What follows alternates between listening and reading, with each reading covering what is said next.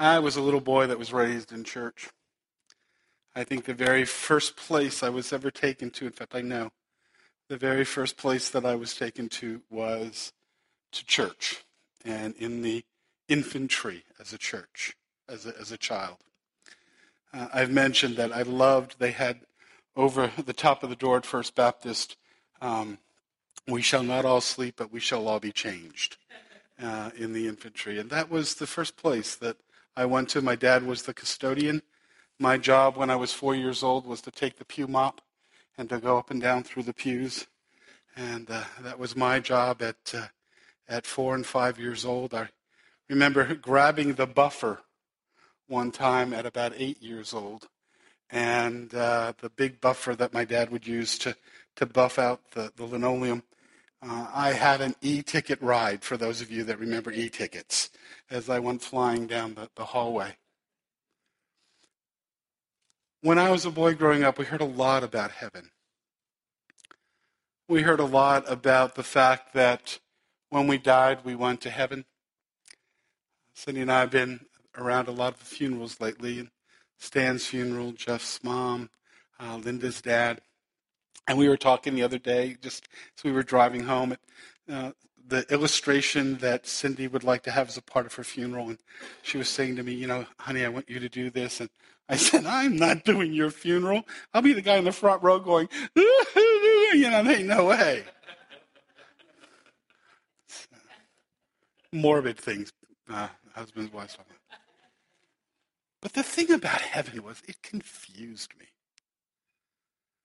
I was looking this week for a little video clip and I couldn't find it. But it was one of the Looney Tune cartoons. And hey, that's where I based my theology as a kid, was on Looney Tune. and it was uh, one of the characters. It was usually a bad guy. He was usually a criminal, and he was a bulldog and he sort of had an unshaven face, and he, he would smoke this stub of a cigar. Remember him? Somebody remember? I see the heads going on. Well, there's one scene where he gets blown up or whatever, and, and he's up in heaven, and there is this rough looking, scruffy guy in heaven with a cigar sticking out of his mouth, with white robes on, sitting on a cloud, playing a harp. And I can remember as a kid thinking, if that's heaven, I'm not sure I want to go. It sounded so boring. I remember as a kid thinking heaven was one long church service. Now, I love church services. In fact, uh, some of the funerals lately, we've been singing a lot of the old hymns. I grew up with the hymns. I love the hymns, you know. I take pride in the fact that I don't need the hymn book. I can put it down and remember the verses. But the thought of living eternity in a church service was terrifying. You know, I was bored most of the time in church. As I got a little older, worship became more an important part of my life, and I value it. But the thought of being forever, somehow sitting on a cloud playing a harp, just eh, made no sense to me. I started studying heaven about several years ago, and uh, as I got more and more into what the scripture really says about it, it was no longer a place of just one long eternal worship service, but it became a place of incredible opportunity, incredible activity. The more I began to understand what God talks about when he talks about eternity, I began to realize that there's so much more there than we understand.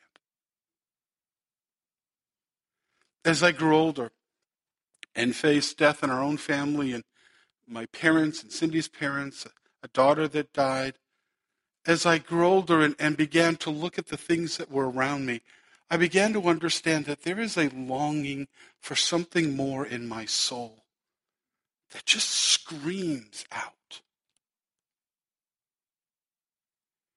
When I look at the shortness of life, it doesn't seem short, but when you're getting closer to 60, it sure seems shorter and shorter. Those of you who are older than that, you, you look back and you say, where did it all go? And I want more.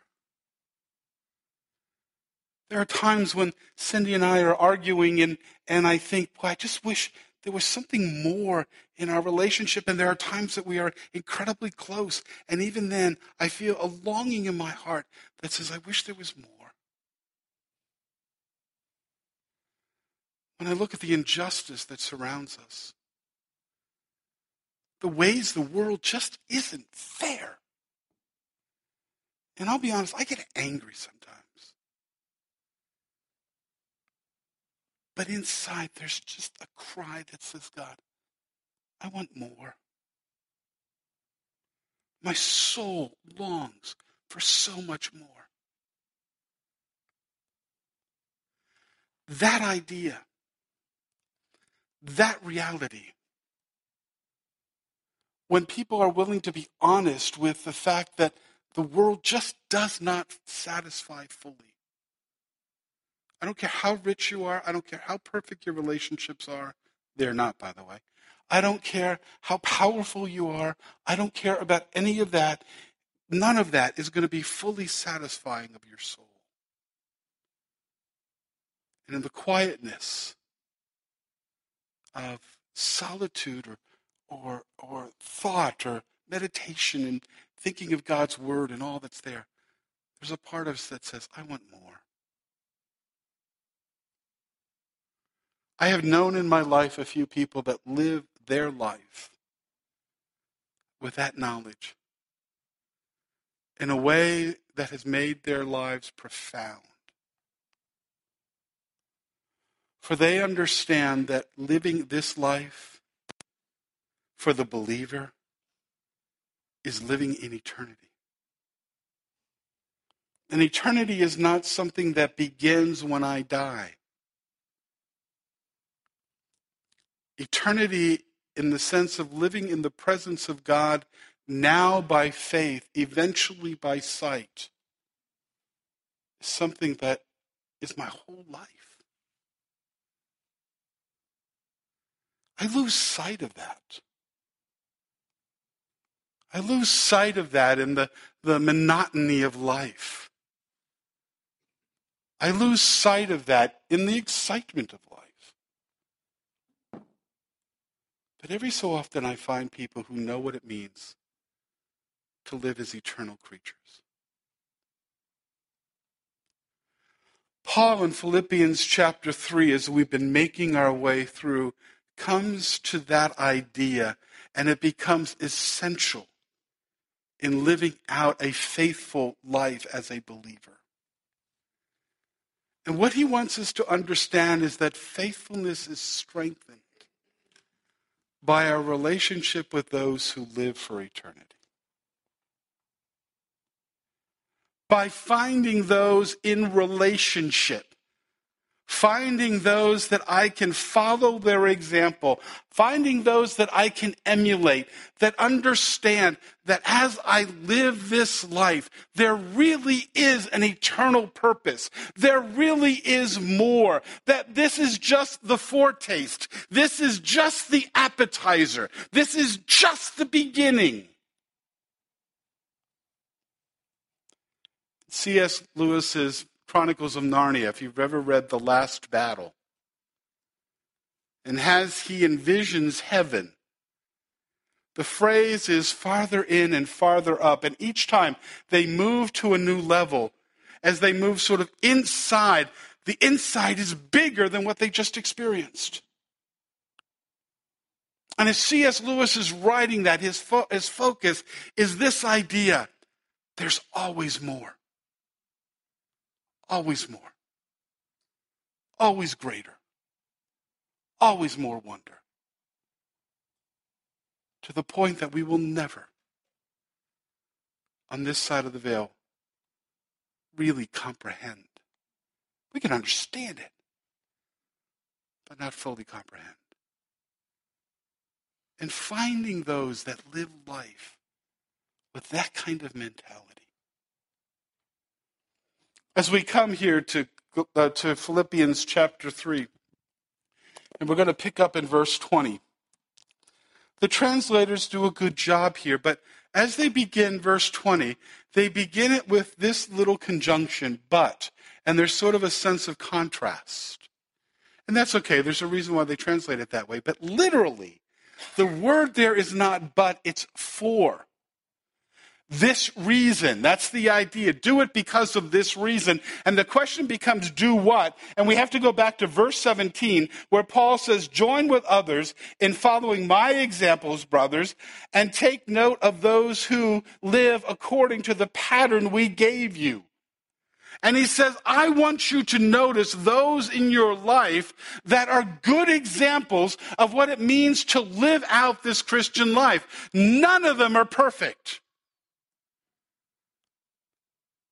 But there are some in the community in which we live that, that grab on to these truths and it becomes a part of their lives. And I want to be like them. And again, as I've said several times, some are older than me, some are younger. But Paul says, take a look at those and follow their example. And the first four was found there in verse eight, in verse um, 18, where he says, I have told you about those who live in opposition to the cross. Look at those who really follow Christ and follow their example because there are some that are terrible examples, whose God is their stomach, whose, whose shame is their honor. Because of that, be careful who you seek to emulate. But now he gives a second reason, and it's this find those you can emulate in your life, because this life isn't all there is. And find those that know what it's like to live that way. That's where the four goes back to. There are some who know what it's like to live eternity, with eternity on their mind and know what it's like to live in eternity. And so Paul says we are motivated to faithfulness by following the example of those who live in eternity, who understand there's more and live their lives that way. Now, Paul will describe what he's talking about as he goes on there in verse 20. And he says, But our citizenship is in heaven. And literally, what he's saying is that they, those that we follow, know that we are ultimately part of a greater governing authority. The word citizenship there literally means commonwealth or, or governing authority. We have a governing authority in this United States. It's, it's our, our political system. It's those that are our congressmen and senators and leaders and all of that. But what Paul is saying here is there is a greater commonwealth that we are a part of. There is a greater governing authority, and we are ultimately under that authority. Now, there's some distance. That authority lives off over there, and we are here. But it is to that authority that we live our lives. It is to and for that commonwealth. If you like, that kingdom for which our lives are lived. Now, Peter talks about this. He says it a little bit differently. When he says, Dear friends, I urge you as aliens and strangers in the world to abstain from sinful desire which wars against your soul. Live such godly lives among the pagans that though they accuse you of doing wrong, they may see your good deeds and glorify God on the day he visits us. Beloved, every single one of us is a resident alien of this present system. And we are ultimately under the authority of a greater governing authority. Paul talks about that, and he, he, he talks about it here when he says that our citizenship is in heaven. And to us, that doesn't sound all that, that amazing. Maybe it, it does in terms of theology, but in terms of our culture, that's not a big deal. To the Philippians, this was a major deal. For you see, the city of Philippi was declared to be part of the Roman Empire, and anybody who was an official citizen of Philippi was an official citizen of the Roman Empire. That was a unique honor that was given to the city of Philippi. And the reason why is the city of Philippi was was founded by veterans of Caesar's wars. And so, in honor of what they had done and in honor of their service, he declared that those citizens of the city of Philippi were considered citizens of Rome.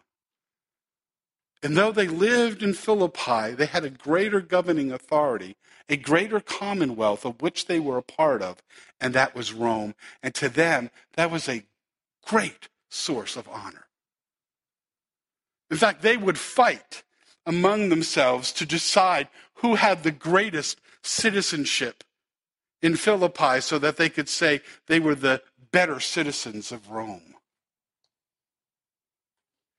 And Paul takes that image of being the, under the authority of a distant, preeminent governing body in their lives and says that's what the Christian life is like.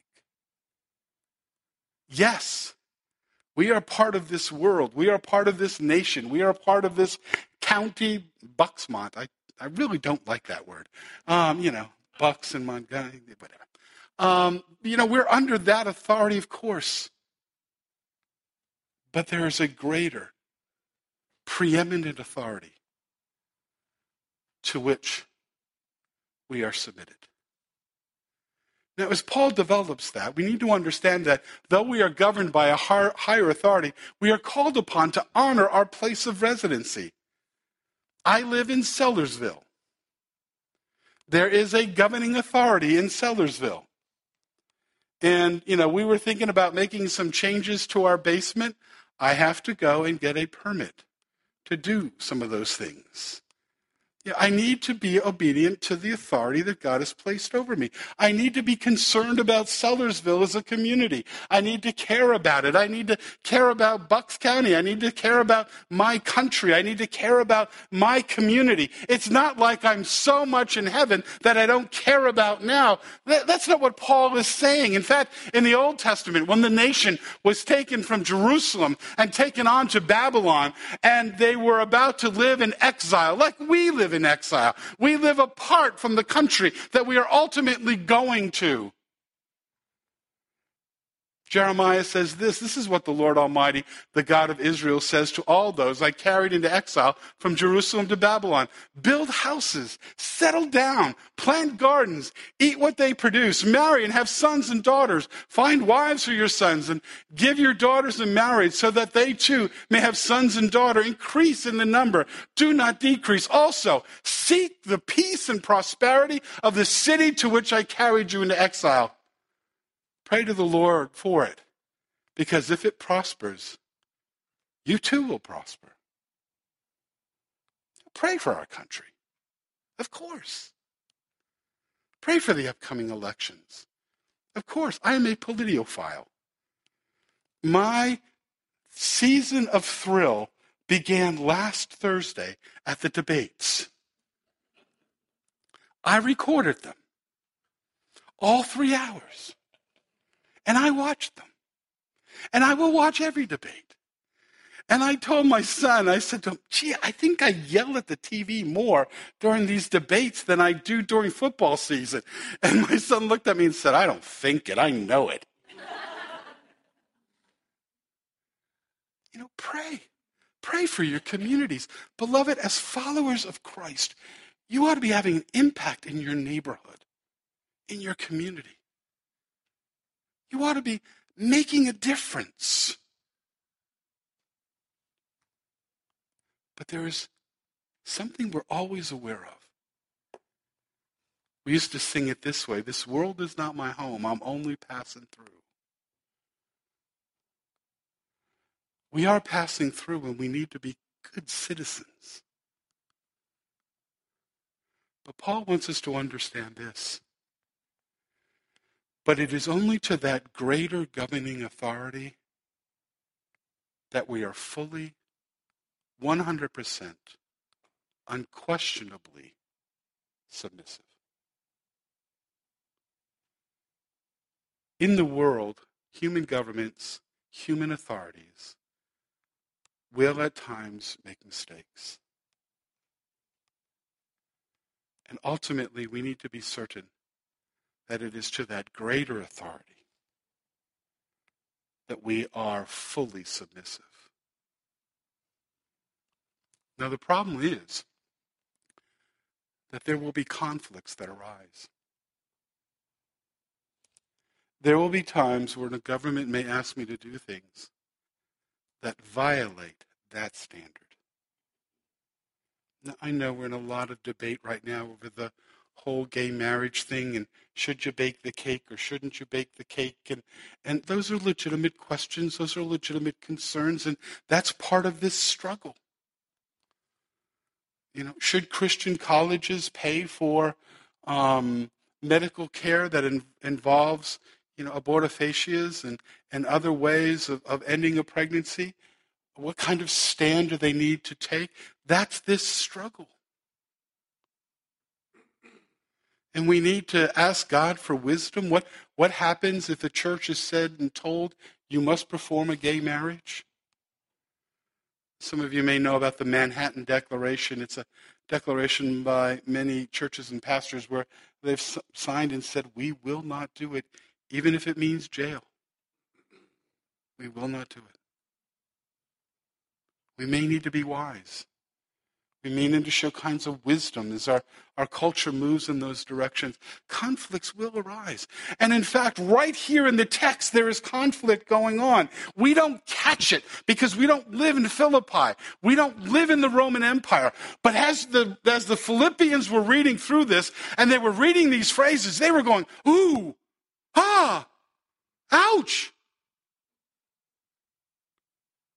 Paul begins there by saying we have a citizenship that is in heaven. We have a governing authority that is higher, and we eagerly await a Savior. There is one called the Savior in the Roman culture. It wasn't Jesus. His name was Caesar Augustus. And one of the titles that he went under was Savior of the World. Because he brought, brought peace and order after the civil wars that were taking place in the Roman Empire. He was called the Savior. A Savior. Paul creates a cultural clash when he says, uh uh-uh. uh Caesar's not the Savior. Ultimately, that's Jesus Christ. Paul is saying to them, you need to think differently than your culture. We looked at this last week when we talked about those whose, whose God is their kolon, kolos, their, their, their inner parts, their emptiness that drives them. Our world is driven in our culture by its emptiness trying to satisfy it through selfishness and nihilism and, and, and sensuality and, and all the things that we try to use to, to satisfy the emptiness of our souls. Paul says we need to be, as believers, in a different culture. There's another cultural clash that Paul demonstrates as he goes on there, and he says that our Savior is Jesus Christ who is Lord. Lord Jesus Christ. And none of you went, ooh. But the Philippians did. For every Roman soul, every Roman citizen, remember, pride in their Roman citizenship, had to declare Caesar is Paul says we live differently. Our ultimate Lord is Jesus, not Caesar. During the reign of Di- uh, Diocletian, thousands of Christians were killed because they were given the choice Declare Jesus is Lord. Declare Caesar is Lord. Life, death. Paul says our ultimate authority is Christ. When we can live in submission to this world without violating that higher authority, do so with gusto. But when there is conflict, we have a higher authority that we are responsible to. As we sometimes live in that conflict that might develop, we are to live as proper representatives and ambassadors of our sovereign. Not with anger, not with rage, not with hyped up rhetoric, but simply to say we live with a different mindset. And here's how we will live. That's what we're called to be. See, this, the, the, the, the, real bad part, the sad part, isn't that the world is falling apart. That's reality. Is that sad? Yes. But it's that we're following their example. We need to live differently. We need to have different standards than, than selfishness and self centeredness. It's Christ and, and our Lord that is at the center of our lives, for whom we live. We are to live other centered lives. We are to live crucified lives. Not the kind of lives that our world calls us to. We're to be good ambassadors. 2 Corinthians 5, verses 17 through 20. Paul says, Therefore, if anyone is in Christ, he is a new creation. The old has gone, the new has come. All this is from God who reconciled us to himself through Christ and gave us the ministry of reconciliation. And he has committed to us the message of reconciliation. We are therefore Christ's ambassadors. We need to live like Christ and show the world there's a difference one that is winsome. Again, that's a word we don't use anymore. I love that word. It's done in a way that will win some over. Not beat them over the head. We need to be making our appeal that God has made things right. We first do it by living differently. And then as God gives the opportunity, we tell them what the difference is. I was speaking to somebody this week, I don't remember who, but they were just saying how they came to know the Lord because they were interacting at work with somebody and they just kept thinking in their head, that person is different. Why are they different? I want what they have. That's what we're called to do. To live as representatives of that authority in this world.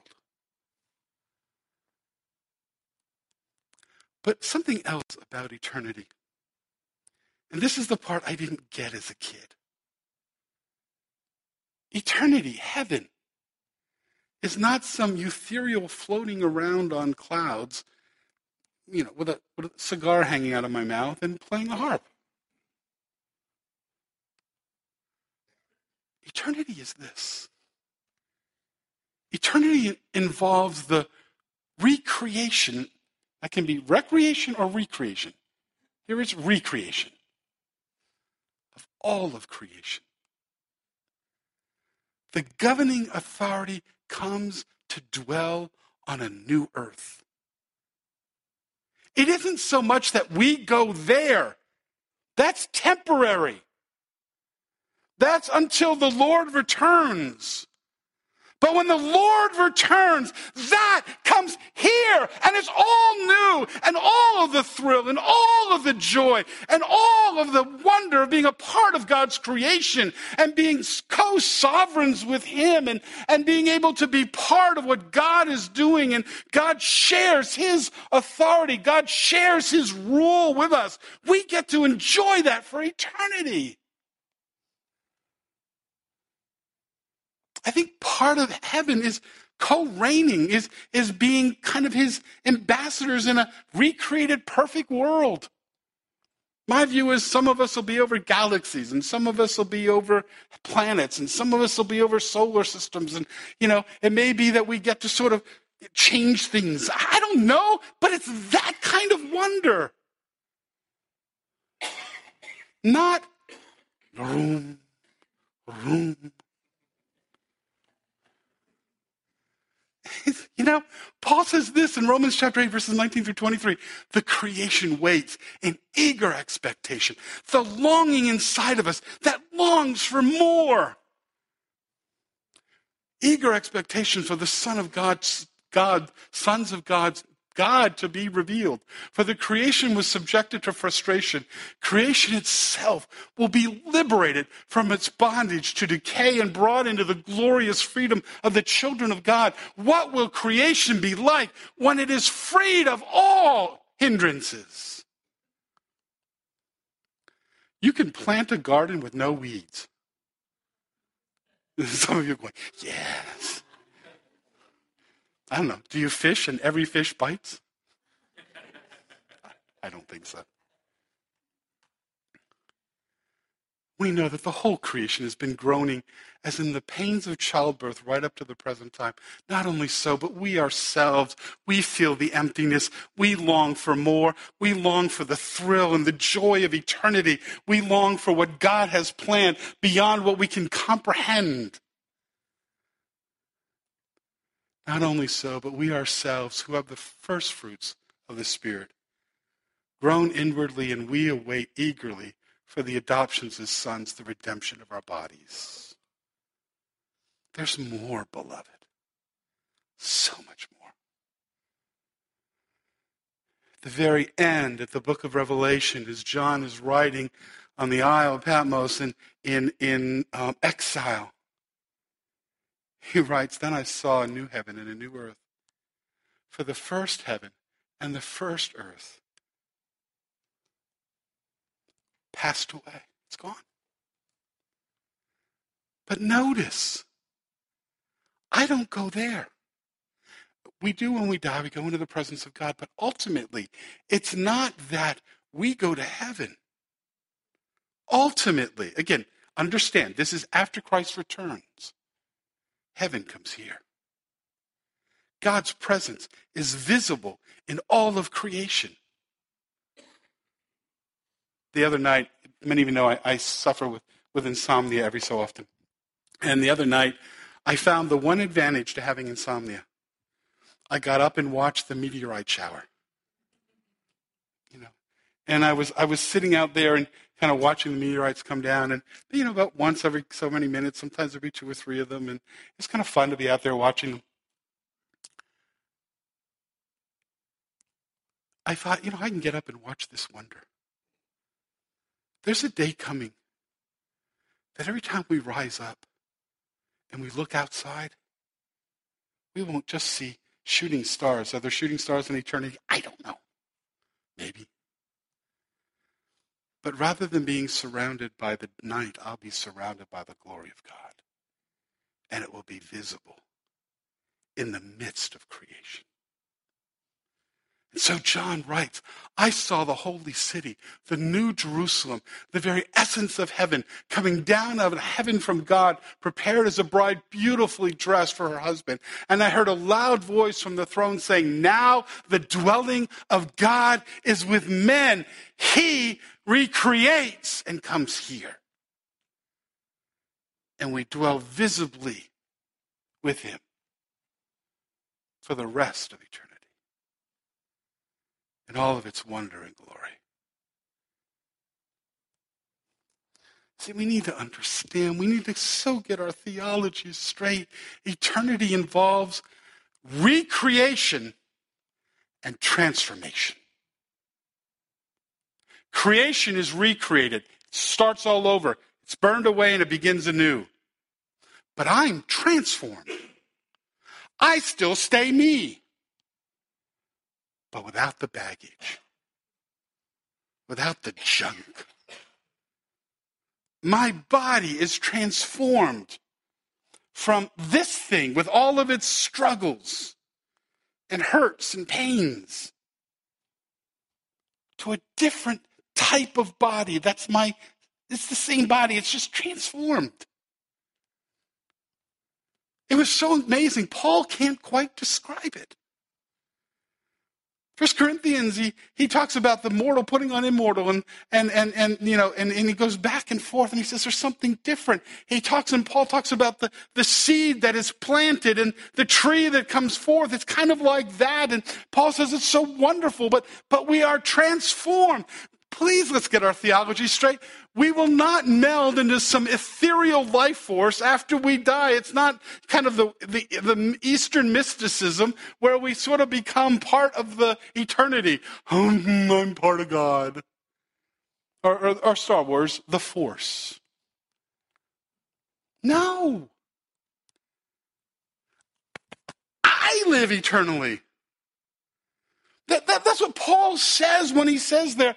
And, and we eagerly await our, our, citizenship, which is in heaven, and we eagerly await for the Lord from there, the Lord Jesus Christ, who by the power that enables him to bring everything under his control will transform our lowly bodies, our bodies of humility, so that they will be bodies of glory.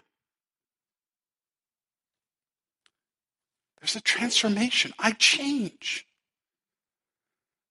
We will not be disembodied spirits, you know, with robes and harps. Broom. Now, there's a question as to what happens between death here and the return of Christ. You know, I don't think we sleep. The word sleep that talks about believers sleeping just is a euphemism that talks about the fact that, you know, we wake up. There's something beyond it. I don't think soul sleep there. We may live sort of as kind of our identity, our soul for a while until we're new bodies. We may have a temporary body in heaven. No one's really sure.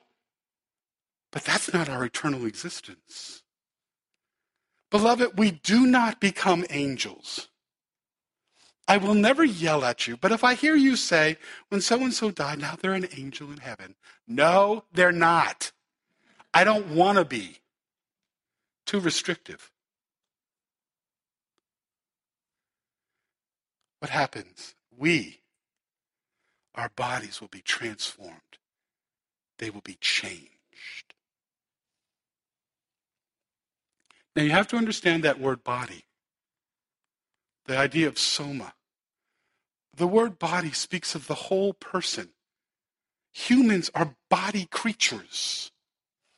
Too much, you know, Greek philosophy kind of got into the church where we think about the soul and the body and, you know, the body is bad and the soul is good. And, and no, in the Hebrew mind, it was one. You are you, body, soul, and spirit. You, you don't divide them. Yeah, there's sort of different aspects, but, but it's you. Flesh is different. Fleshes are bent when it's used in the negative way towards rebellion against God. But the word that Paul uses here is not flesh, it's soma, it's body. We need to understand that we will be transformed from people who have bodies that are adapted to life of humility, life in this world, life that is temporal, life that is a struggle, life that is a difficulty. That's what this soma was created for. But God has a soma, a body, a, a, a, an existence for us that is prepared for glory, that is ready to live in the glory of eternity. This one, this body, this soma that's part of me, the me now, I will die unless the Lord returns. And I feel more and more that every single day. I was really upset. I was driving and the sun was coming in through my sunroof on my hair. And I was looking in the mirror and I thought, oh my goodness, I'm almost white. getting older. Now, I don't know what that soma will be. I don't know what age it'll be. I don't know what weight it'll be. I know what weight I'll choose. I don't know what it'll look like fully, but it'll be prepared to live in glory. And here's the other really cool thing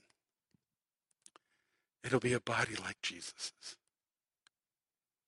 Do you realize the second person of the Godhead, the Son of God, will exist throughout all of eternity in a body? Now, it doesn't, doesn't hide his glory like his body during his incarnation. And that's the kind of body we're going to have that lives forever. That has all the wonder of what God created us to be and beyond what we can even imagine. C.S. Lewis, in his sermon, The Weight of Glory, talks about the fact that if you saw you in your glorified body, you would be tempted to bow down and worship it. And then you'd have the reaction that the angels had whenever anyone tried to worship them. They went, No! It'll be that glorious. Again, Paul says it this way I declare to you, brothers, that flesh and blood cannot inherit the kingdom of God. This body, made to live in this temporal existence, can't inherit what eternity is like. It needs to be transformed. I need to be transformed. I need to be changed. It began when I placed my faith and trust in Jesus Christ. It will continue as I live before God if I die until the time He returns, and it is fully, fully realized at the return of Christ.